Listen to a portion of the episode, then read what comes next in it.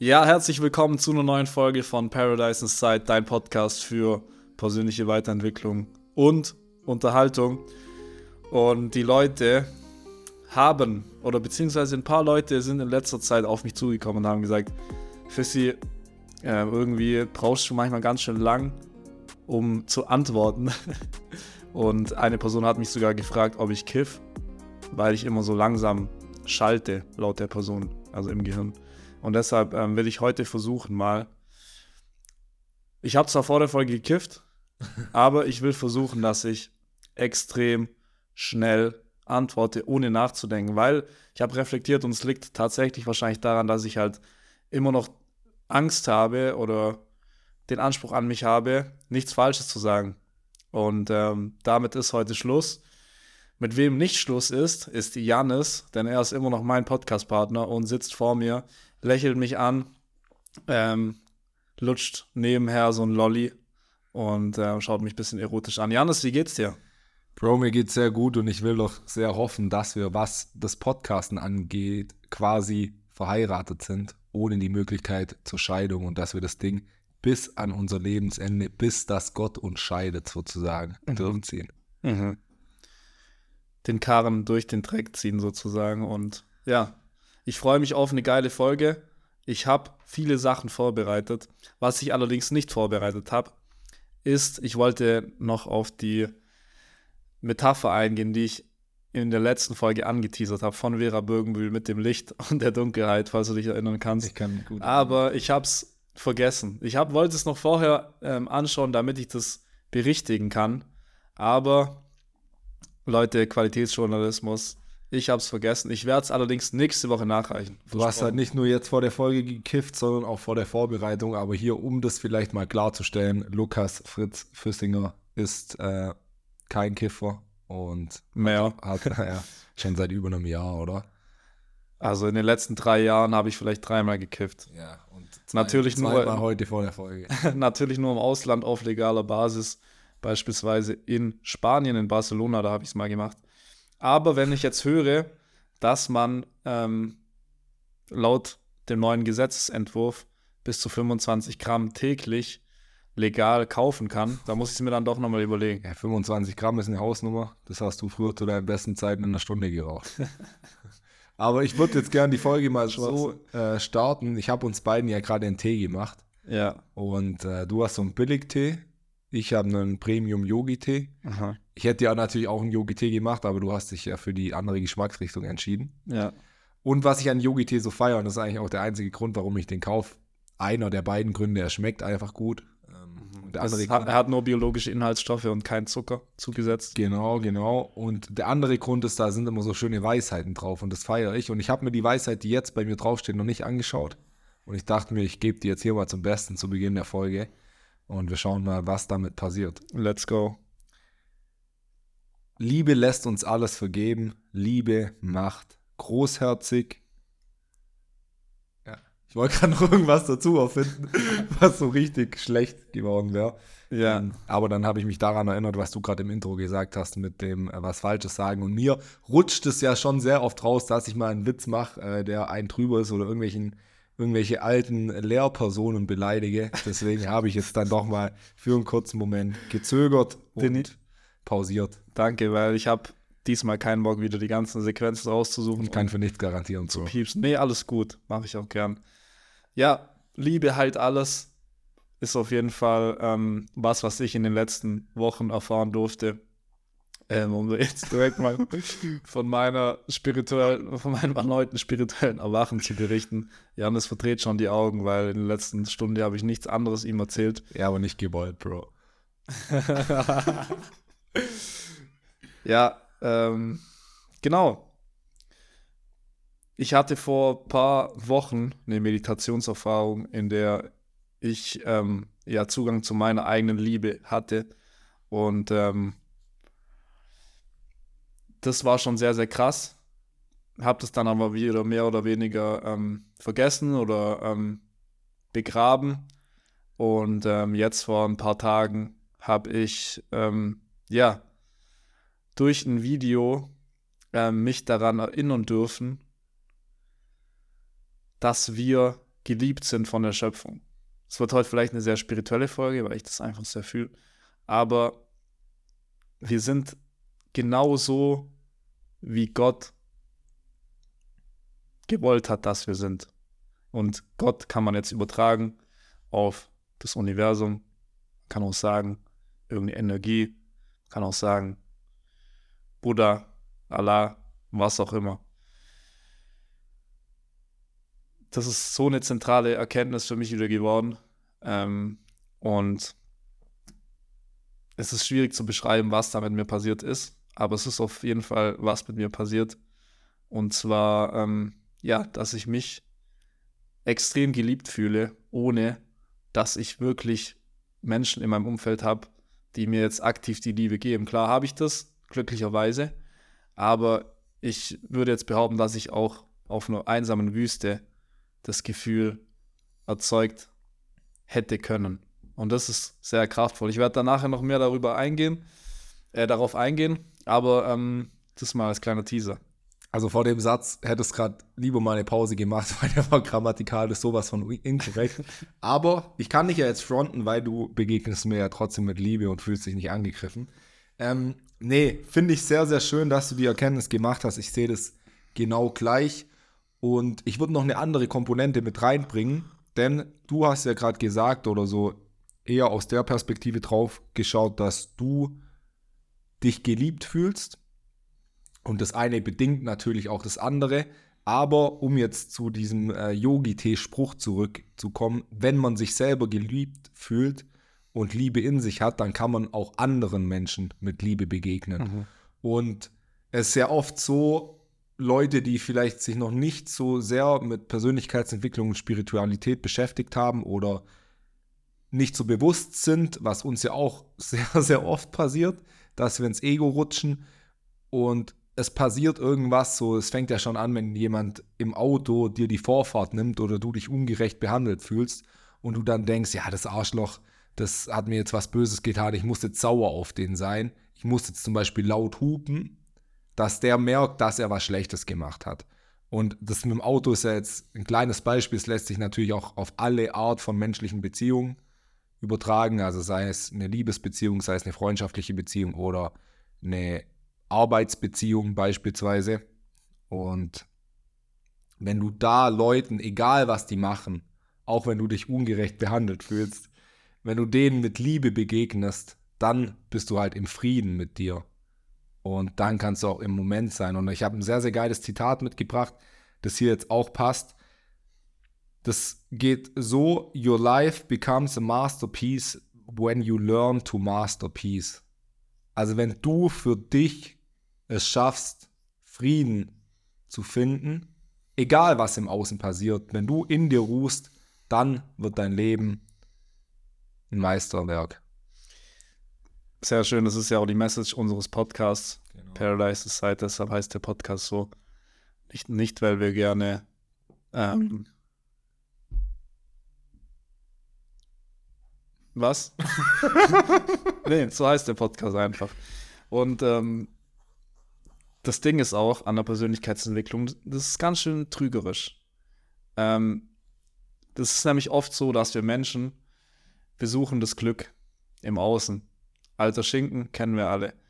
Aber ähm, es gibt ich bin einen, Veganer, ich kenne keinen alten Schinken. Es gibt einen, einen sehr ähm, schlauen Spruch und zwar, ähm, wenn du dir was wünschst, Sagen wir mal, du wünschst dir viel Geld, du wünschst dir Erfolg in der Karriere, du wünschst dir ein geiles Auto und der Wunsch ist erfüllt.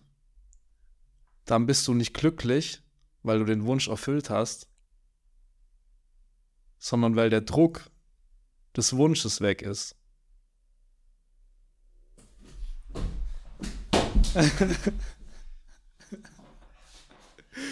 also für die Leute, die. Sorry, Leute, aber die Erkenntnis hat mich gerade richtig vom Hocker gerissen.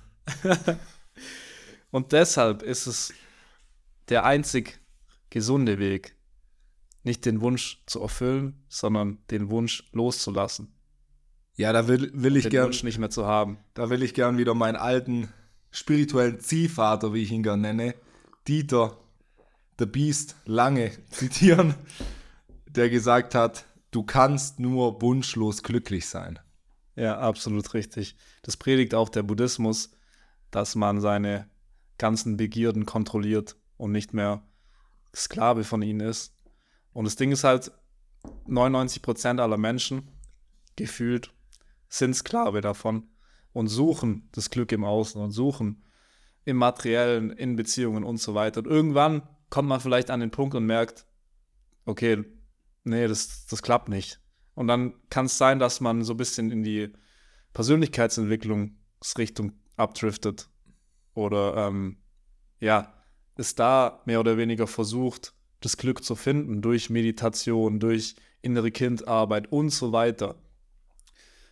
Es kommt, man kommt aber dann an den Weg, und da war ich in den letzten Monaten auf jeden Fall, wo ich gemerkt habe, also irgendwie kurzfristig werde ich schon glücklich, wenn ich, oder fühle ich mich gut, wenn ich meditiere, aber so irgendwas fehlt trotzdem noch.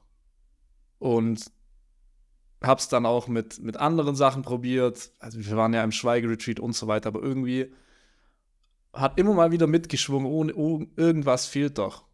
Und ähm, da hatte ich dann eine Erkenntnis, und zwar, dass es, dass ich mich so krass mit dem suchenden Lukas Füssinger identifiziert habe, der immer die persönliche Entwicklung ähm, gerade macht, um an ein Ziel zu kommen. Und ich bin einfach immer der Suchende. Ich bin quasi wie James Bond, der ähm, über die Dächer läuft. Ich bin nie am Einsatzort, aber ich bin immer auf dem Weg dorthin. Ähm, und habe dann auch mich wirklich damit identifiziert. Ich finde es auch geil, so Lieder zu hören. So, ja, jetzt geht's richtig los. Kennst du, ja, kennst du die Mut? Klar. So, ähm, war aber nie richtig angekommen. Und dann hatte ich eben die Erkenntnis, du brauchst das alles nicht. Du brauchst Meditation nicht. Du brauchst ähm, die ganzen spirituellen Praktiken nicht. Die sind zwar hilfreich, um den Nebel zu lichten, um quasi die Gedanken zu kontrollieren, damit du dein Ego beobachten kannst. Aber theoretisch kannst du im jetzigen Moment ankommen und dann musst du nicht 14 Wochen Seminare belegen oder was auch immer. Ähm, und das hat mich sehr befreit. Ja, Bro, finde ich eine sehr, sehr geile Erkenntnis und fühle ich auf jeden Fall. Also ich würde da jetzt trotzdem eine Lanze brechen, hast du ja jetzt auch schon so halb gemacht am Ende für diese ganzen Praktiken, für Meditation und so weiter. Denn wenn man sich noch nie mit so Themen beschäftigt hat, noch nie meditiert hat und so weiter, wenn man, also wenn ein klassischer Tag vielleicht so aussieht, man ist acht Stunden bei der Arbeit oder in der Schule, im Studium, kommt abends heim, chillt am Handy, chillt auf Netflix, zockt, geht am Wochenende zweimal saufen, dann ist der von dir angesprochene Nebel eben sehr, sehr dicht und dann muss ich mich vermutlich erstmal mit so Sachen beschäftigen, um überhaupt so weit zu kommen, dass ich die Erkenntnis auch wirklich tief in mir verstehen kann. Ähm, und zusätzlich, auch wenn ich die Erkenntnis verstanden habe, macht es aus meiner Sicht oder so fühle ich das aktuell trotzdem Sinn zu meditieren und so, wenn sich richtig anfühlt. Weil ich meditiere jetzt zum Beispiel nicht, weil ich denke, dadurch finde ich irgendwas oder dadurch, ja, finde ich was, sondern in der Meditation habe ich für mich schon was gefunden. Ich weiß, wenn ich mich hinsetze morgens, mir einen Timer auf 30 Minuten stelle, dann bin ich 30 Minuten richtig im Moment und das gibt mir einen guten Start in den Tag. Und ich weiß, in mir habe ich so, wenn ich es in der Meditation schaffe, was natürlich auch nicht die ganzen 30 Minuten klappt, meine Gedanken so weit runter zu regulieren, dass ich so diese unendliche Weite in mir spüre. So die unendliche Stille des Universums, sage ich mal. Ähm, dass das der Ort ist, den man oftmals sucht. Und ich weiß, in der Meditation finde ich den immer wieder oder habe ich schon gefunden und kann mit der Technik relativ einfach wieder an den Ort zurückkehren. Und deswegen finde ich es trotz der, trotz der Erkenntnis hat Meditation und alle Techniken eine Daseinsberechtigung, wenn man, da bin ich komplett bei dir, nicht glaubt, dass die alles für einen lösen werden. Weil am Ende des Tages, es gibt ja, was soll es denn geben? Also, es ist ja jetzt nicht so, dass man wahrscheinlich irgendwann den heiligen Kral symbolisch findet und denkt, Alter, jetzt habe ich das Leben gecheckt, jetzt sind alle meine Probleme auf einmal weg. Sondern, okay, den gibt es wahrscheinlich schon, das ist ja ins Sein zu kommen, aber den kannst du halt auch direkt im jetzigen Moment eben mit dieser Erkenntnis erreichen und du musst nicht tausend Stunden meditieren, um es zu können. Genau, das ist nicht so wie bei anderen Fähigkeiten mit der 10.000 Stunden Regel, ja. dass man 10.000 Stunden irgendwas praktizieren äh, soll, um ein Experte darin zu sein, sondern vielleicht, vielleicht kann man das ganz gut mit Bankdrücken vergleichen.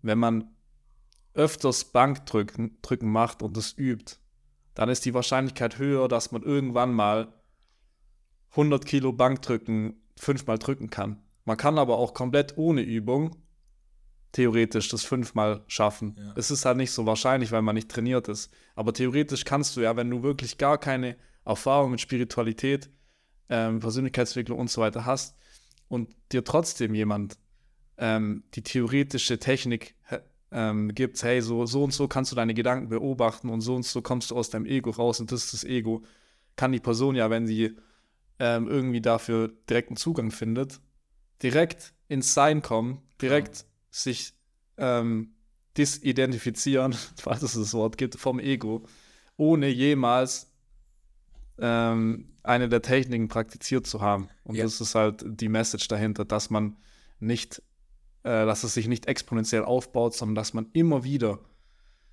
ins Jetzt kommen kann und sein Ego beobachten kann und die ganzen Illusionen, die dir das Ego erzählt, wie eine Schallplatte, die, die, die den ganzen Tag läuft dir immer wieder den gleichen, die gleiche mhm. Illusion erzählt, so du bist nicht genug, du musst das und das jetzt erstmal tun, du musst so und so viel Geld verdienen, dann bist du genug. Das, da mal rauszukommen, das geht auch einfach so, ist aber wahrscheinlich leichter, wenn man es übt. Ja, safe. Ich würde sagen, ähm, um es nochmal in meinen Worten wieder zu kauen, wie eine Kuh, ähm, wir sprechen ja in der spirituellen Szene immer von Erleuchtung. So, und gerade wenn man spirituelle Bücher liest, dann werden da oft Erleuchtungsgeschichten geschrieben, äh, beschrieben. Ich denke, das bekannteste Beispiel in der Szene ist Eckhart Tolle, der in seinem Buch Die Kraft des Jetzt beschreibt, wie er ein Jahr lang oder zwei Jahre lang in einer krassen Depression war, schon kurz davor, sich, kurz davor war, sich das Leben zu nehmen und dann auf einmal in sein Bett eine Erleuchtungserfahrung hatte und danach quasi ein Jahr lang auf einer Parkbank gelebt hat, weil er halt die Blumen angeschaut hat, die Pflanzen, die Atmosphäre im Park und ihm das ja. alles gegeben hat, was er gebraucht hat. Und Erleuchtung ist so ein abstrakter Begriff, deswegen ich würde sagen, wenn man das ein bisschen aus, auf einer Verstandes- oder auf einer rationalen Ebene erklären will, eine Erleuchtungserfahrung ist einfach am Ende des Tages ein plötzlicher Sprung deines Bewusstseins. Also dein Bewusstsein entfaltet sich, so sagen wir mal, du hast eine Skala von 0 bis 100, egal wo du bist. Du springst plötzlich relativ weit nach oben auf der Bewusstseinsskala, kommst ins Sein, in den Moment, kannst dein Ego beobachten, kommst raus aus dem Verstand und denkst so, alter krass, das fühlt sich jetzt ganz anders an. Und ich glaube, was man bedenken muss, so die meisten Geschichten, Eckhart Tolle, ich weiß nicht, wann er die Erfahrung hatte, wahrscheinlich so in 80er, 90er Jahren. Es war auch noch eine andere Zeit, da waren wir Menschen nicht so krass zugemüllt und nicht so extrem externen Reizen ausgesetzt, weil es damals noch kein Social Media gab, noch kein Internet, so noch kein Netflix. Das heißt, heute sind wir einfach viel zugemüllter. Und ich glaube, durch diese ganzen, durch spirituelle Praxis und so positive Gewohnheiten erhöhst du einfach die Wahrscheinlichkeit für einen plötzlichen Bewusstseinssprung. Weil du mehr, dem Ganzen mehr Raum gibst, dass du halt auf einmal so plötzlich nach oben springen kannst und du erhöhst dadurch quasi die Wahrscheinlichkeit für eine Erleuchtungserfahrung. So würde ich es mal analytisch aufdröseln. Absolut möglich. Allerdings würde ich zu der einer, einen Theorie ähm, mit den mit der heutigen Zeit, dass du gesagt hast, dass wir viel mehr Gefahr laufen, uns zuzumüllen oder dass unser Verstand viel mehr vernebelt ist. Ja, aber alle, es liegt ja eigentlich immer nur an den eigenen Gedanken und es gab, gibt sicher auch Leute, die so krass viel, viele Gedanken haben und sich so damit identifiziert haben, dass es auch schon vor der ganzen Techn Technologisierung ähm, gang und gäbe war, dass die Leute so krass in ihren Gedanken gefangen waren. Und erst letztens habe ich in einem Podcast von Tim Gabel und dem Professor, weiß nicht wie er heißt, über Depressionen gelernt, dass die Anzahl der Depressiven gar nicht gestiegen ist.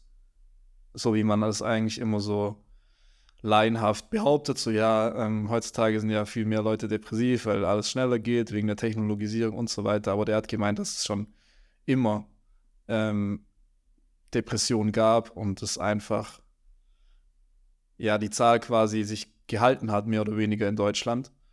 Und daraus schließe ich so den Fakt, dass das Ego einfach extrem stark ist und es schon immer war und dass es ja nicht zu erklären ist, warum man, man dann auf einmal so einen Bewusstseinssprung hat und auf einmal ähm, merkt, okay, krass, die Geschichten, die ich mir die ganze Zeit erzähle, die Gedanken, die ich die ganze Zeit habe, das bin gar nicht ich, sondern das ist einfach ein Programm, das abläuft, das ähm, auf irgendwelche Situationen, die in meinem Leben passiert sind, ähm, Kompensationsstrategien aufgebaut haben.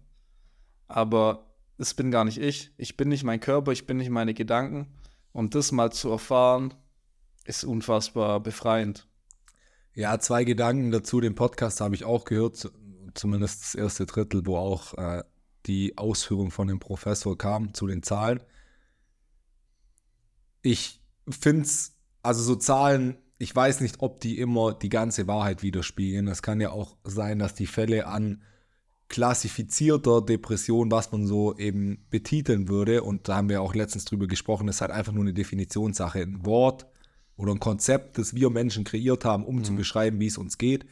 Was eh schwierig ist, weil so, wenn du jetzt mit Herzproblemen zum Arzt gehst, dann schließt er dich halt an ein paar Maschinen an und kann relativ genau sagen, was du hast. Wobei auch da können es ja wieder psychische Ursachen sein. Aber bei einer Depression, der Kollege oder die Kollegin kann dir ja nicht in den Kopf schauen, so oder deine Gedanken lesen. Und es kann ja auch sein, dass zum Beispiel die Zahlen an Depressionen gleich geblieben sind, aber heutzutage viel mehr Leute lost sind oder viel mehr Leute unzufrieden sind als vor 30, 40, 50 Jahren, aber man dafür halt keine Einstufung hat. Ja, genau, dass der einfach der die Lebenszufriedenheit gesunken ist ja. im Schnitt. Und zweiter Gedanke, ähm, safe ich glaube auch, dass es menschliche Ego immer schon schlecht war. Ich war jetzt kurz davor, wieder Begriffe zu benutzen, wo du hättest piepen müssen. Dass, wenn wir jetzt ganz weit zurückgehen, gehen, sagen wir mal ins alte Rom, zumindest so, wie man es jetzt aus Filmen und so kennt, dass da sehr viele auch sehr im Ego waren, weil die beispielsweise sehr machthungrig waren oder auch in der Gesellschaft aufsteigen wollten, auch wichtig sein wollten und dass es menschliche Ego immer schon. Auch in der Steinzeit wollten wahrscheinlich ein paar, die ein großes Ego hatten, halt im Stamm angesehen werden, wollten Anführer werden und dann gab es Konflikte. Ich glaube aber, dass wenn wir es mit heute vergleichen, dass die Leute damals viel mehr Raum für Reflexion in ihrem Leben hatten, weil selbst wenn sie sehr identifiziert mit ihren Gedanken waren, haben sie halt oft darüber nachgedacht und irgendwann kam vielleicht der Punkt, wo man so gemerkt hat, oh, krass, das macht ja eigentlich gar keinen Sinn, was ich gerade so denke. Aber heutzutage, wie viele Leute reflektieren denn, sagen wir mal, eine Stunde am Tag, wo wir wirklich keine externen Reize haben, keine Einflüsse von außen, uns nicht mit irgendeinem Content zumüllen, sondern wirklich da sitzen und eine Stunde lang über uns nachdenken. So, und ich glaube, deswegen aus meiner Sicht ist die der Raum für so eine Erleuchtungserfahrung oder einen plötzlichen Bewusstseinssprung in den letzten Jahren halt immer kleiner geworden. Ja, das kann auf jeden Fall sein. Heute habe ich extrem viele Voice Cracks drin. Das sind halt auch Sachen, die schwierig nachzuforschen sind. Klar. Das ist alles nur Theorien. Ähm, aber ja, ich fand es interessant, was du gesagt hast, auch mit den Konzepten, mit den ähm, Wörtern am Ende des Tages, die für irgendeine Befindlichkeit ähm, ja, erfunden werden, um Klassifikationen zu erstellen, dass man einfach sagt, okay, wenn man sich so fühlt, dann ist es das, und wenn man sich so fühlt, dann das, und wenn man das äh, körperliche Leiden hat, dann ist es das.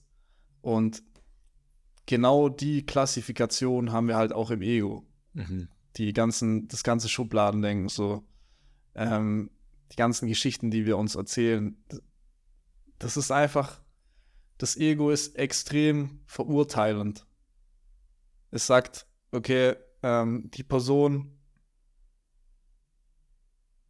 hat eine rote Mütze an.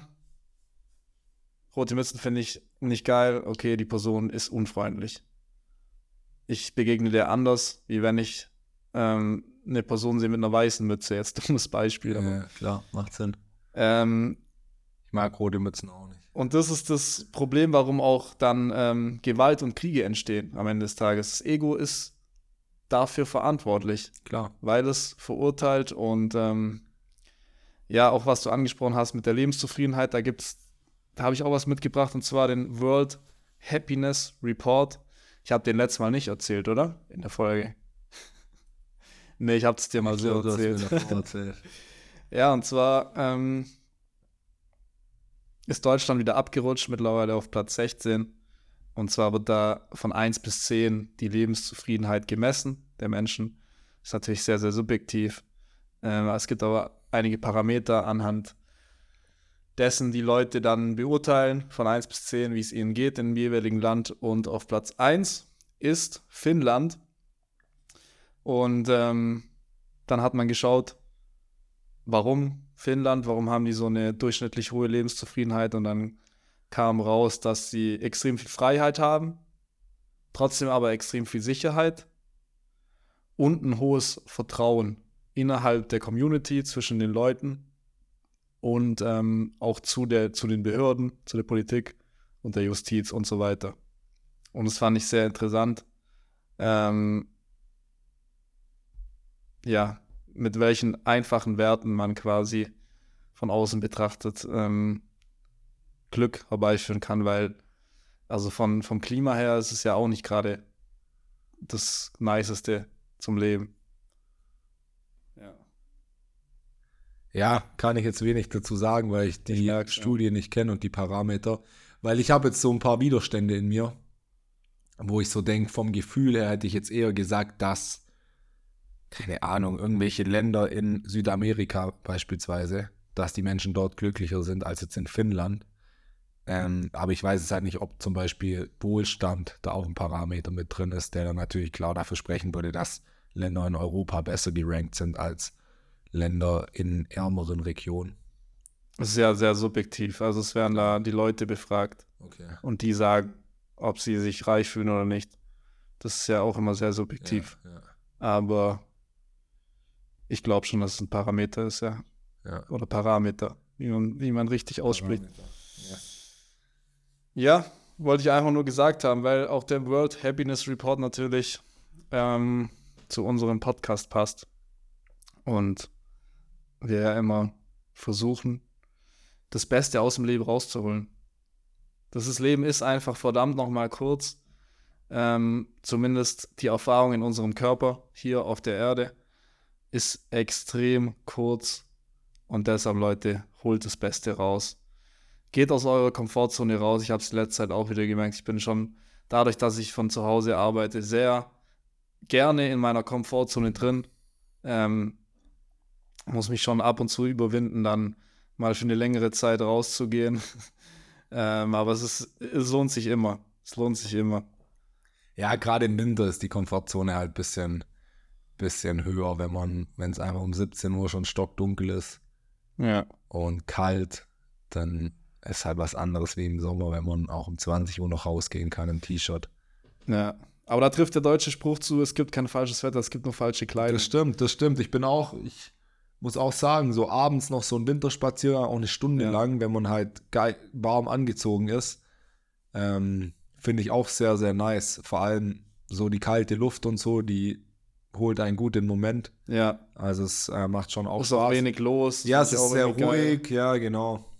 Ja, ich feiere es schon auch, schon sagen. Und dadurch, dass es halt die vier Jahreszeiten gibt, in Deutschland kriegt man auch ein besseres Gefühl für die Zeit. Entschleunigt ein bisschen und Auch, ja. Ja. Und man, man hat halt so mehr das Gefühl für das Jahr irgendwie. ja, ja. Also so, okay, jetzt ist wieder so und so viel Zeit vergangen. Wobei, wobei Zeit und das Jahr ja auch nur ein Konzept ist Klar. von uns Menschen, aber trotzdem. Aber ich finde es schon auch nice, so dass so, ja, ich würde jetzt nicht sagen, die vier Jahreszeiten, ich unterteile es eigentlich eher so halb-halb, Sommer und Winter, so Herbst und Frühling. Gehört halt so ein bisschen zu beiden dazu, Mhm. Ja. dass es auch so wie so eine extrovertierte und eine introvertierte Phase gibt. Und so im Sommer ist man halt, also ich zumindest eher extrovertiert, bin viel draußen, viel unter Leuten und viel auf Events und so, wenn halt irgendwas ist oder beim Baden, Freibad. Und im Winter lebt man dann gefühlt so ein bisschen zurückgezogener, was jetzt auch nicht heißt, dass ich so jeden Abend alleine chill, so ich mache schon viel mit Freunden, aber halt nicht auf so sagen wir mal, geht auf irgendein Fest, wie das Rudenfest, wo du 100 Leute siehst, die du kennst, sondern du hast halt so dein, dein Inner Circle, die siehst du so und lebst so ein bisschen zurückgezogener und dann, wenn der Frühling kommt, so, ich hatte es gestern mit Julian beim Laufen davon, das geilste Gefühl im Jahr ist eigentlich, wenn es so im Ende März, Anfang April so das erste Mal 20 Grad hat, du im T-Shirt rausgehen kannst, du eine Fahrradtour machen kannst, du dich mit deinen Kumpels zum Kicken treffen kannst, zum Kicken treffen kannst ähm, und es halt einfach warm ist so. Und das ist so ein geiles, so eine Aufbruchsstimmung. Deswegen feiere ich das schon auch, dass es vier Jahreszeiten gibt, ja. Ja, das stimmt. Das ist sehr geil ähm, erklärt. Oder beziehungsweise ist wahrscheinlich wirklich bei den meisten so, dass es im Sommer man mehr unterwegs ist, mehr unter Leuten und dann im Winter reflektieren kann, für sich ja. ist und den Kreis kleiner hält und ähm, ja, auch gerne drin ist mal. So das kuschelige, warme. Ja, ist ja auch gemütlich, ja. Romantisch. Ja, schön. Also normalerweise reden wir oft davon, oh, Winter in Deutschland beschissen, lass irgendwo hingehen, lass irgendwo abhauen ähm, für ein, zwei Monate, was du jetzt auch bald machst. Gut, aber ähm, ja, ich freue mich auf den Winter, wenn wir so drüber reden. Beziehungsweise wir haben ja schon fast Dezember. Ja, es fühlt sich ja jetzt schon an wie Winter. Ja, heute ist übertrieben kalt. Ja. ja. Aber ich bin trotzdem mit dem Fahrrad gekommen. Also Macher. Lange Unterhose, Thermoshirt, dann geht es auf jeden Fall fit. Ja. Und macht richtig Bock. Ja. Ja, ist, für mich ist Winter jetzt auch nicht so, ja, es hat einen Meter Schnee und minus 10 Grad, schon, sondern allein so wie es jetzt den letzten Monat war, dass halt um 17 Uhr schon dunkel ist und einfach nicht so ist, dass du jetzt dich draußen mit Leuten triffst, mhm. würde ich jetzt schon im Winter zuordnen. Ja, ja. Auch wenn man es ähm, ja, wenn es Wetter Männer und Frauen wahrscheinlich eher als Spätherbst betiteln würden, würde ich äh, Winter dazu sagen. Ja. Apropos draußen sein, Bro. Du hast mich ja auf die glorreiche Idee gebracht, Survival Squad anzuschauen. Für die Leute, die es nicht kennen, sind zwei Leute, Otto Bulletproof, ehemaliger Militär, YouTuber und Seven vs. White Gewinner und Fabio Schäfer, Influencer und Extremsportler, die Kampfsportler, ja. Äh, zu zweit, drei, die haben, also die haben sich von einem Helikopter in der kanadischen Wildnis aussetzen lassen mit jeweils 35 Kilo Gepäck, haben aber nichts zu essen dabei, sondern vor allem Kameraequipment, Schlafsack und so. Und wollen jetzt zu zweit 30 Tage lang von der Quelle von einem Fluss bis an die Mündung in irgendeinem Ozean wahrscheinlich laufen ähm, und sind halt sehr auf sich allein gestellt. Also es gab beispielsweise schon eine Bärenbegegnung, Begegnung mit Wölfen. Die ersten vier, fünf Tage hatten sie gar nichts zu essen, außer ein paar Beeren. Mhm. Ich würde sogar Angriff bei einem Bären sagen und nicht Begegnung. Also die wurden von einem Bären angegriffen. Ja, ich habe irgendeinen Experte gesehen, der gesagt hat, Bärenangriff ist das falsche Wort, zwar eher eine Begegnung. Okay. Aber völlig Wurst. Ja. Und ich glaube, die krasseste Erfahrung ist so, dass die halt einfach 30 Tage komplett im Moment sind und du bist eigentlich nur mit deinen Grundbedürfnissen beschäftigt. Also Essen, Schlafen, Überleben. Und es ist gar kein Raum wahrscheinlich. Also ich kann mich ja jetzt auch nicht reinfühlen, weil ich so eine Erfahrung noch nie gemacht habe. Aber ich schätze mal, dass gar kein Raum ist, über irgendwelche Probleme nachzudenken, weil du einfach so krass im Moment bist. Und ich würde gern von dir wissen, Lukas Fritz Fissinger, wie viele Tage würdest du in der kanadischen Wildnis überleben? Also ich würde behaupten, dass da schon Raum ist, um über solche Dinge nachzudenken. Ähm, sobald mal die Grundbedürfnisse für eine kurze Zeit zumindest befriedigt sind. Das dazu und ähm, vielleicht ganz kurz, um es einzuordnen. Ich meine jetzt natürlich große Probleme, wie wenn man jetzt über seine Beziehung nachdenkt, also wenn jetzt einer von beiden mit seiner Beziehung nicht mehr happy sein sollte und darüber nachdenkt oder über einen Jobwechsel, Umzug, sowas auf jeden Fall. Aber ich meine halt so alltägliche Sachen, die wir manchmal für uns im Verstand zu großen Problemen machen, die aber eigentlich komplett irrelevant Mhm. sind. Okay, ja, gebe ich dir recht. Ja, ich würde, keine Ahnung, ich würde, je nachdem, ob ich direkt am Anfang ein Karibu schießen würde. Bei mir wäre es natürlich problematisch, weil ich ähm, nicht über, übermäßig viel Masse an mir habe. Und sobald ich dann ein paar Tage nicht esse und so viel laufe wie die, dann bin ich wahrscheinlich extrem unterernährt. Aber ähm, ja, keine Ahnung, schwierig zu sagen. Ich hätte auf jeden Fall schon mal Bock auf so eine Art der Erfahrung, natürlich nicht so extrem wie die das machen, mit 30 Tagen. Und ähm, es ist ja auch so, dass die komplett auf sich alleine gestellt sind, auch was die Sicherheit angeht. Also die haben zwar so ein Not-Pager oder so ein Satellitentelefon, mit dem die irgendeinen Helikopter anwählen können. Allerdings braucht der dann, so wie ich es verstanden habe, drei bis vier Tage, bis der überhaupt da ist. Wenn er wettertechnisch überhaupt fliegt. Genau. Also, wenn da irgendwas passiert, sich jemand was bricht oder was auch immer, dann Sind sind, die schon ziemlich am Arsch. Ähm, ja, aber es ist zum einen eine sehr geile Serie, finde ich. Da merkt man auch wieder, dass so Serien einfach von den Charakteren leben. Ja. Ähm, es sind einfach zwei sehr sympathische Männer, die auch eine sehr gute Energie zwischen sich haben. Das ist ja auch immer der Grund, warum wir gesagt haben, komm, wir lassen mal einen Podcast machen, weil wir denken, so, wir haben auch eine sehr gute Energy und dass wir das ähm, durch das Mikrofon an die Leute ähm, ja, transportieren können. Der Inhalt ist somit eigentlich scheißegal.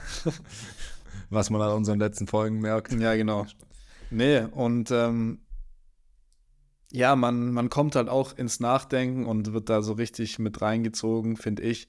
Zum einen, weil man halt, ja, dann wieder merkt, was für einen krassen Überfluss wir haben, ähm, was für einen Wohlstand wir haben ähm, und einfach da dankbar dafür sein können. Also die, die strugglen ja dort teilweise ähm, ja, auf, mit der Nahrungssuche und haben dann in zwei, drei Tagen 300 Gramm Beeren und einen Vogel gegessen und laufen trotzdem pro Tag 10 Kilometer mit 30 Kilo Rucksäcken.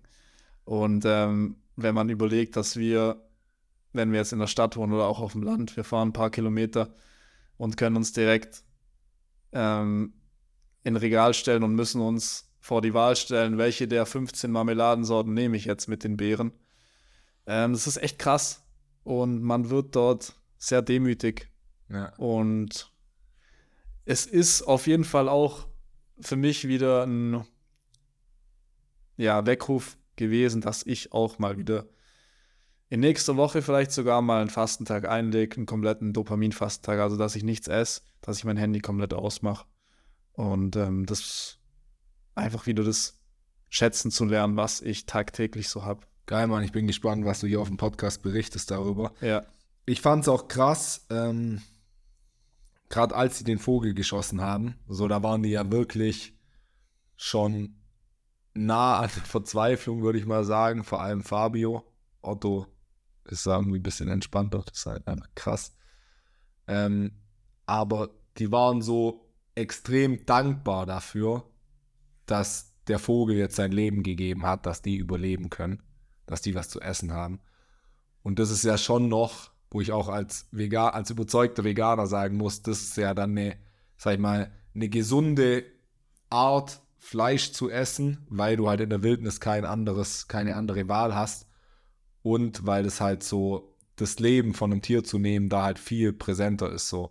Und wie du sagst, wir fahren ins Regal, äh, ins, in Supermarkt und können ja nicht nur zwischen 20 Marmeladen wählen, sondern auch zwischen 30 verschiedenen Tieren oder 30 verschiedenen Fleischsorten halt, wo irgendein Tier sein Leben geben musste. Aber der Konsument ist halt so weit weg von der Produktion, dass es sehr, sehr viele Menschen nicht reflektieren und halt einfach das Fleisch im Supermarkt kaufen und nicht drüber nachdenken, Ja. dass halt auch ein Lebewesen dafür sein Leben geben musste. ja, Und das fand ich auch schön zu sehen, dass die sehr, sehr respektvoll waren.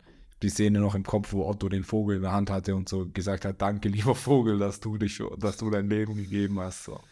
Ja, das stimmt. Krass. die Wertschätzung für die Natur, für die Tiere, wie viel Fleisch auch tagtäglich weggeworfen Ja. wird, das ist eigentlich so pervers. Und es zeigt ähm, zusätzlich auch, dass wir, zumindest unsere Identifikation mit unserem Körper jetzt, einem riesen Organismus unterworfen sind. Dass wir einfach, ja, dem Zahn der Zeit unterworfen sind und dass alles vergänglich ist. Ja. So, wir sind zum Glück die Höchsten in der Nahrungskette, was zumindest das Leben auf der Erde angeht. Also wir töten halt Tiere, aber werden auch von Tieren getötet. Aber das ist ähm, die Ausnahme, nicht die Regel. In unserem zivilisierten Leben nicht. Also, Genau, dass ja, du jetzt hier in Süddeutschland von einem Tier getötet wirst, da muss schon sehr, sehr viel passieren. Ja, das stimmt. Ich werde ich am Wochenende von einem Wildschwein gerissen. Oder von einer Katze oder so. Ein Frosch. Ja, das stimmt. Das stimmt. Ähm, aber einfach, dass wir trotzdem da, also vor uns hin vegetieren und früher oder später mal unser Körper einfach abnippelt. Das ist ähm, ja schon auch was, was uns zu Demut bringen darf. Krass. Und äh, das hat man da auch gemerkt. Und das sind halt so Gedanken, die man, die man im alltäglichen Leben nicht hat. Das hat man einfach nicht, wenn man sich dauerhaft mit Medien voll, vollballert, weil da ist Tod natürlich nicht so sehr gewolltes Thema, weil es die Wirtschaft nicht ankurbelt. Mit Tod kannst du wenig Geld verdienen. Das stimmt. Stimmt auch nicht, weil ich glaube, Beerdigungen sind sehr, sehr teuer. Das stimmt. Aber ich habe noch nie eine Werbung von einem Bestattungsinstitut im Fernsehen gesehen. Ich schon. Ah ja, bei Fußball schon. Mainz. Ja, ist krass, weil ich habe die letzten Tage oft über das Thema Tod nachgedacht. Ich weiß nicht warum. Will jetzt auch nicht zu tief reingehen, weil wir sind jetzt schon relativ weit fortgeschritten in der Folge und ich würde auf jeden Fall sagen, letzte Woche haben wir es übersprungen, weil wir eine kurze Folge hatten. Das, außer du hast noch eine bahnbrechende Erkenntnis, Nee, dass wir zum Thema Take That übergehen. Für die Leute, die heute vielleicht zum ersten Mal reinhören oder eine Folge noch nie bis zum Ende gehört haben. In der Kategorie Take That nennen wir jeweils dem anderen einen Begriff. Es kann spirituelle, spirit, ein spirituelles Wort oder Thema sein, es kann aber auch völliger Schwachsinn sein. Und der jeweils andere darf dazu dann einen Hot Take geben. Also es muss nicht immer so bierernst sein, sondern es kann auch mal eine witzige Ausführung zu einem Thema sein. Und Füssi, ich würde sagen, heute kriegst du mal von mir als erstes einen Begriff. Mein Begriff für dich ist heute Schadenfreude.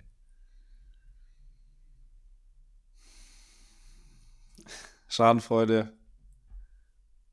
S-C-H-A-D-E-N-F-R-E-U-D-E. Ich muss sagen, ich bin schon ein bisschen schadenfroh, was meine so engsten Kumpels angeht. Oder allgemein Kumpels, wenn denen was Witziges passiert. Aber was ich zum Beispiel nie verstanden habe, ist, wenn bei, früher war es mal Ups, die Punch-Show auf Super RTL, heute sind es dann sogenannte Fail-Compilations, die übrigens auch im Fitness Ja. wieder abgespielt werden. Auch so Fitness-Fail-Compilations, gell? Ja, aber auch ganz normale Fail-Compilations, wo ich, wo ich mir immer denke, Alter, mach doch die Scheiße hier aus. Mhm.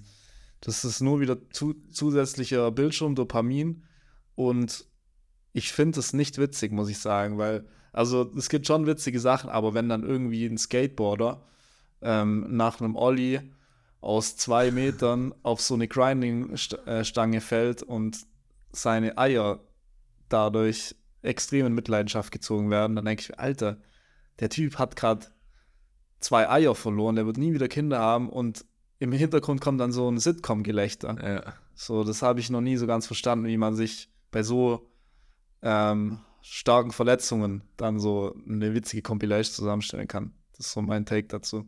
Ja, Was sagst du dazu? Ja, fühle ich. Vor allem, also ich muss sagen, Ups, die Pannenshow habe ich früher mit meinen Eltern schon öfters angeschaut und ich fand es auch ziemlich witzig. Aber auch nur Sachen, wo ich wusste, okay, denen ist jetzt nichts Krasses passiert. Weißt du, wo halt jemand eine Glasscheibe übersieht und dagegen läuft zum Beispiel. Aber teilweise, ich meine, das ist ja auch so ein Ding früher gewesen, okay, man kifft und schaut sich so Sachen an. Oder von vielen, was ich jetzt auch nie so ganz gecheckt habe.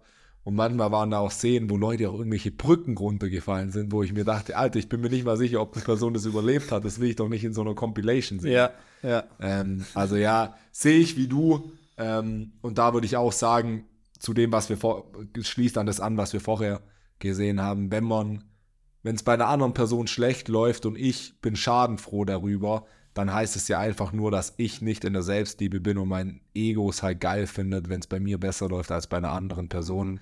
Deswegen ist äh, Schadenfreude auf jeden Fall eine sehr niederträchtige Schwingung und Emotion. Ja, das stimmt. Okay, mein Take an dich ist Gefahr.